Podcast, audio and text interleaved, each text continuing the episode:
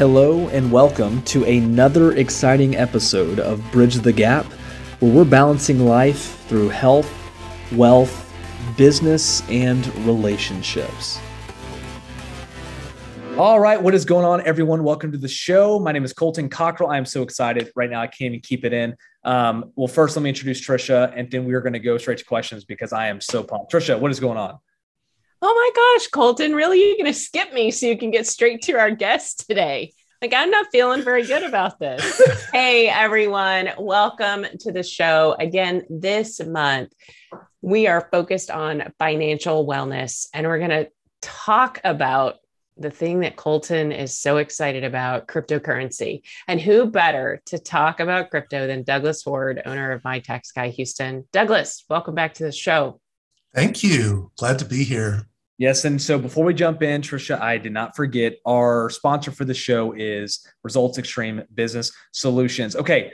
Uh, so let's go ahead and jump into questions. So let's quickly, Douglas, can you go ahead and just tell us for the people who have been living under a rock over the last five years, what is cryptocurrency?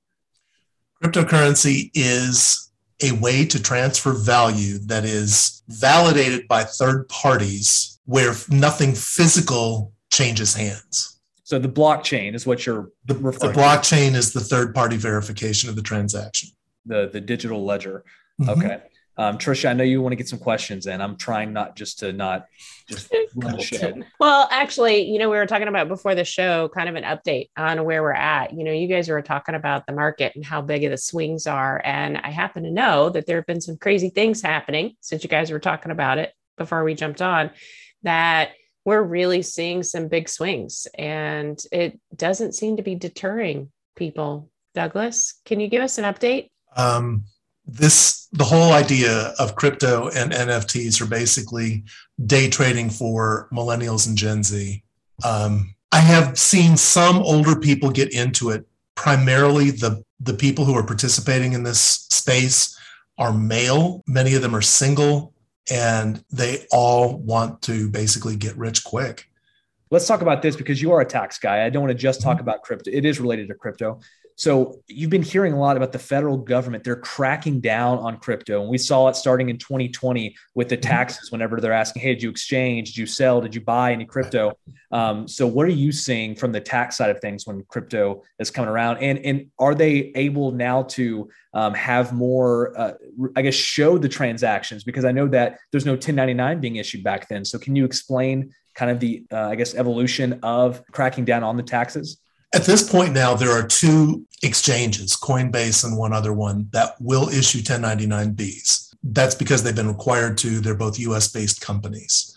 It's pretty easy to track when somebody is buying and, and trading in crypto because they, you know, their banking activity, people convert this stuff to fiat so that they can actually spend it. So the IRS is notifying people that they either suspect or believe have been trading that they had they believe that they had crypto trades that are reportable that they did not report.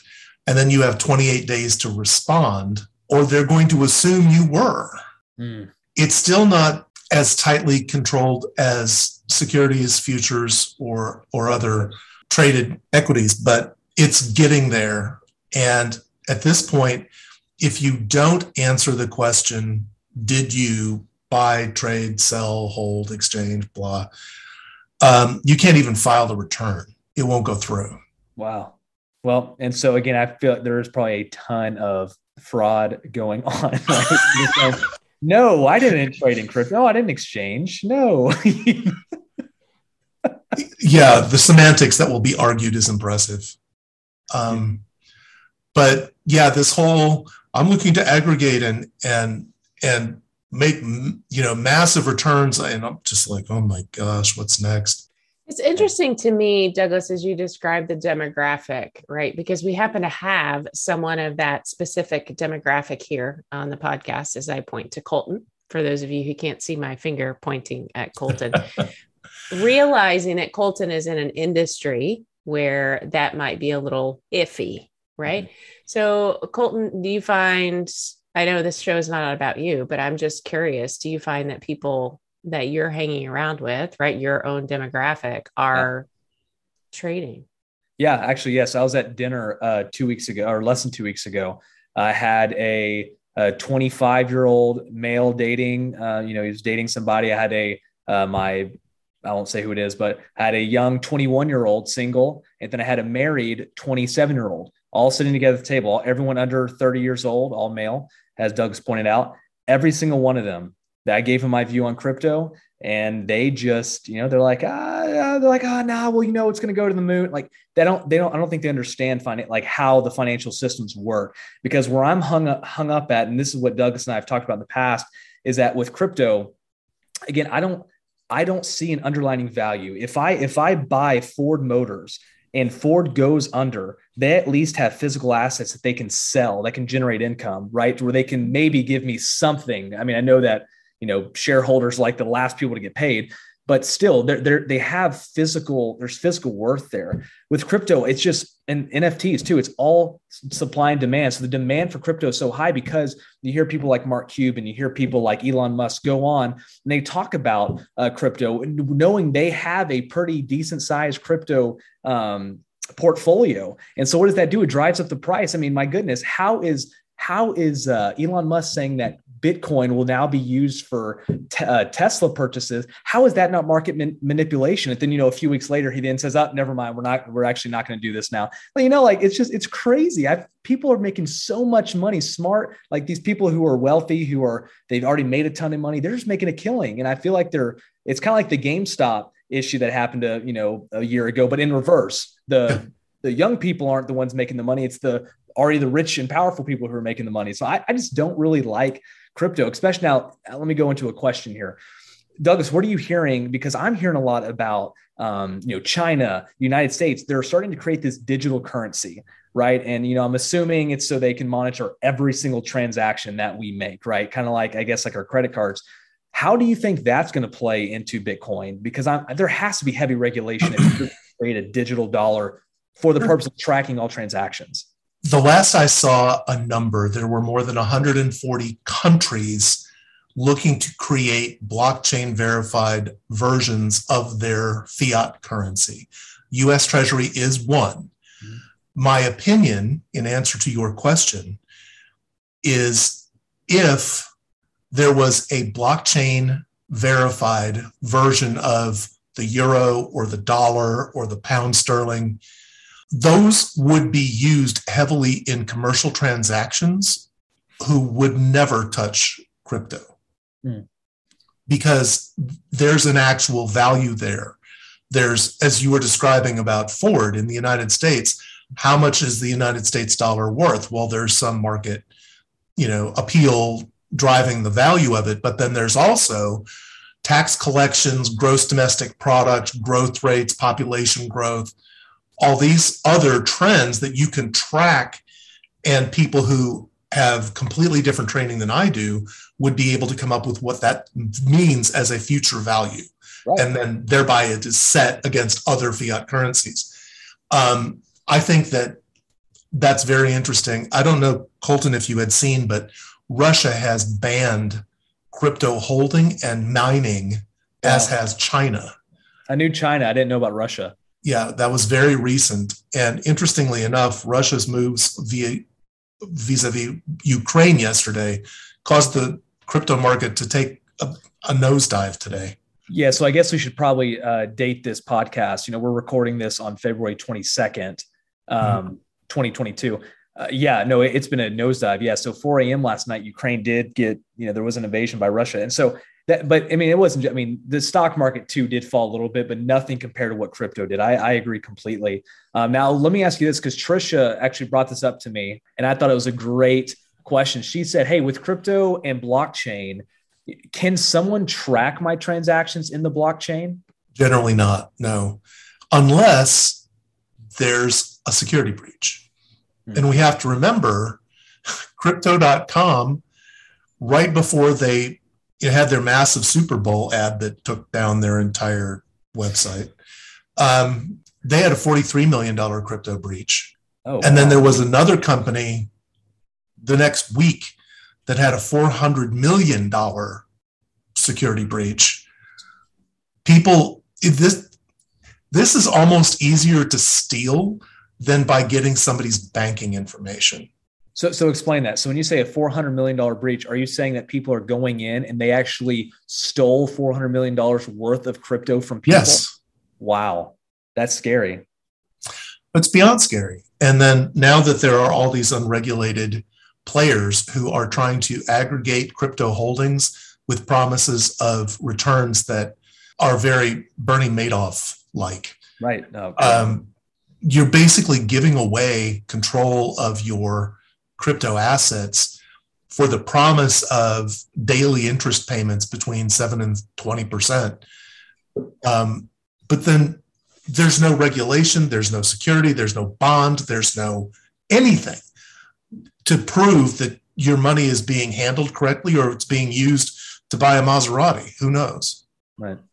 Golly. So yeah. can I here I'd like to take this to a less technical place, but a more complicated place. Okay. And I want to talk about buying a bottle of wine that you can't drink. so you transition to NFTs. I like it. Okay. So NFTs are so new that there's barely any treasury guidance on how we're supposed to deal with that. Basically, any sort of digital image can be purchased and owned. To me, the most hilarious thing about it is people are posting pictures of the NFTs that they've purchased on Twitter and Reddit and other public forums. And then somebody just goes right, right click, save image as. Okay, thanks. It's so it's nuts. Is there no ID? See, and that's that's exactly what I said. Is there not an ID or anything attached to the actual NFT? Because I said I would just go ahead and just steal everyone's NFTs by just copying, yeah, just saving to a folder. Yeah. Um, well, they're supposedly blockchain verified. However, there's zero security on the images. So well, let's okay. So let's actually talk about how those actually how you trade them because this is I just this is just very confusing. I could take a picture of Trisha right now with her permission, of course, and I can use say, hey, here's a Trisha Stetzel NFT. Okay. Mm-hmm. So I can say that I bought this for 20 bucks. All right. Then Douglas, you might come along and say, wait, right. way okay, more fine. than 20. Right. A million dollars. And then okay. Douglas says, you know what? Hey, you know what? Uh, okay, why not? You know what? Trish is a good friend of mine. I'm going to pay, I'll pay Colton 1.1 million for it. Boom. Right. So, which wouldn't happen. Right. It's so ridiculous. But the thing is, I don't understand how you can trade these things. The only people who, in my opinion, I could be wrong, that make money in NFTs are celebrities, famous people that create NFTs because, oh, it's just like the Logan Paul Charizard card. Oh, so uh, Logan Paul owned this NFT. Well, uh, he can sell it for like 10 times, 20 times what he bought it for because it was his NFT at one point. So right. how does that make any sense to to trade these things? It doesn't. There again, it's just as you as you were describing about crypto assets, they are based entirely on demand and supply. But with NFTs, there's basically an unlimited supply. Right. One of the things that drives crypto values is that each coin issue will state a maximum number of coins that will be issued. Right. So they create a an appearance of scarcity. Right. But with NFTs, um, we could just take the former president's wife, who is generating a bunch of NFTs to sell for her charity, and um, she she can always create more. That's right? like, what's the exclusivity there? Right. But again, it was a Melania Trump NFT. So again, they're going to buy it. It's going to have more value, you know? And so, I mean, I might buy an NFT if I have a friend who created something and just to help them out, pay five bucks for one. I mean, I, I can, I'll do that. But again, I just don't, I just don't see the value. There's no demand there. There's no physical asset. Everything is digital. I think you get to a really scary place. And like mm-hmm. you said, a whole lot easier to, to, to see fraud and theft because digital assets are probably more exposed versus me putting you know gold in a safe or you know something or having the SEC actually monitor all transactions that I invest in right? So right. it's dangerous. Um, man we are coming right here on the on the dot. Trisha I could talk we can probably go 30 minutes on this podcast why don't you wrap us up so we can stay within our parameters? yeah, absolutely. Douglas, thank you as always for coming and talking to us. And I haven't seen Colton this excited in a really long time. Yeah, Colton and I need to get together and knock back a couple bottles of wine and just do a whole lot of giggling. Just not not real NF- bottles. Yeah, not NFTs. Real, real bottles. No, I no yeah. real bottles of wine. Yeah, absolutely. Well, thank you for being on the show, Doug Ward, my tax guy, Houston. And by the way, if you want to get in touch with Douglas and talk more cryptocurrency, all of his contact information, as well as his social uh, connections are in the show notes. So please help yourself and connect with Douglas offline. Douglas, we look forward to having you back in a few months so we can talk more about financial wellness on the show. Sounds great. Thank you. Thanks, Doug. Absolutely. So tune in next week for another exciting episode of Bridge the Gap, where we'll be focused on financial independence for the rest of the month. And we're going to be speaking to loan officer, uh, Mr. Trey Garcia. So it's going to be a lot of good information. See you guys on the other side. Thanks again for tuning into this week's podcast. Don't forget to subscribe and share this podcast with the most important people in your life. Colton Cockrell with Sherman McKinley Group LLC is located at 820 South Friendswood Drive, Suite 207, Friendswood, Texas 77546, phone number 281-992-5698. Securities and investment advisory services offered through Next Financial Group, Inc., member FINRA SIPC. Sherman McKinley Group is not an affiliate of Next Financial Group, Inc.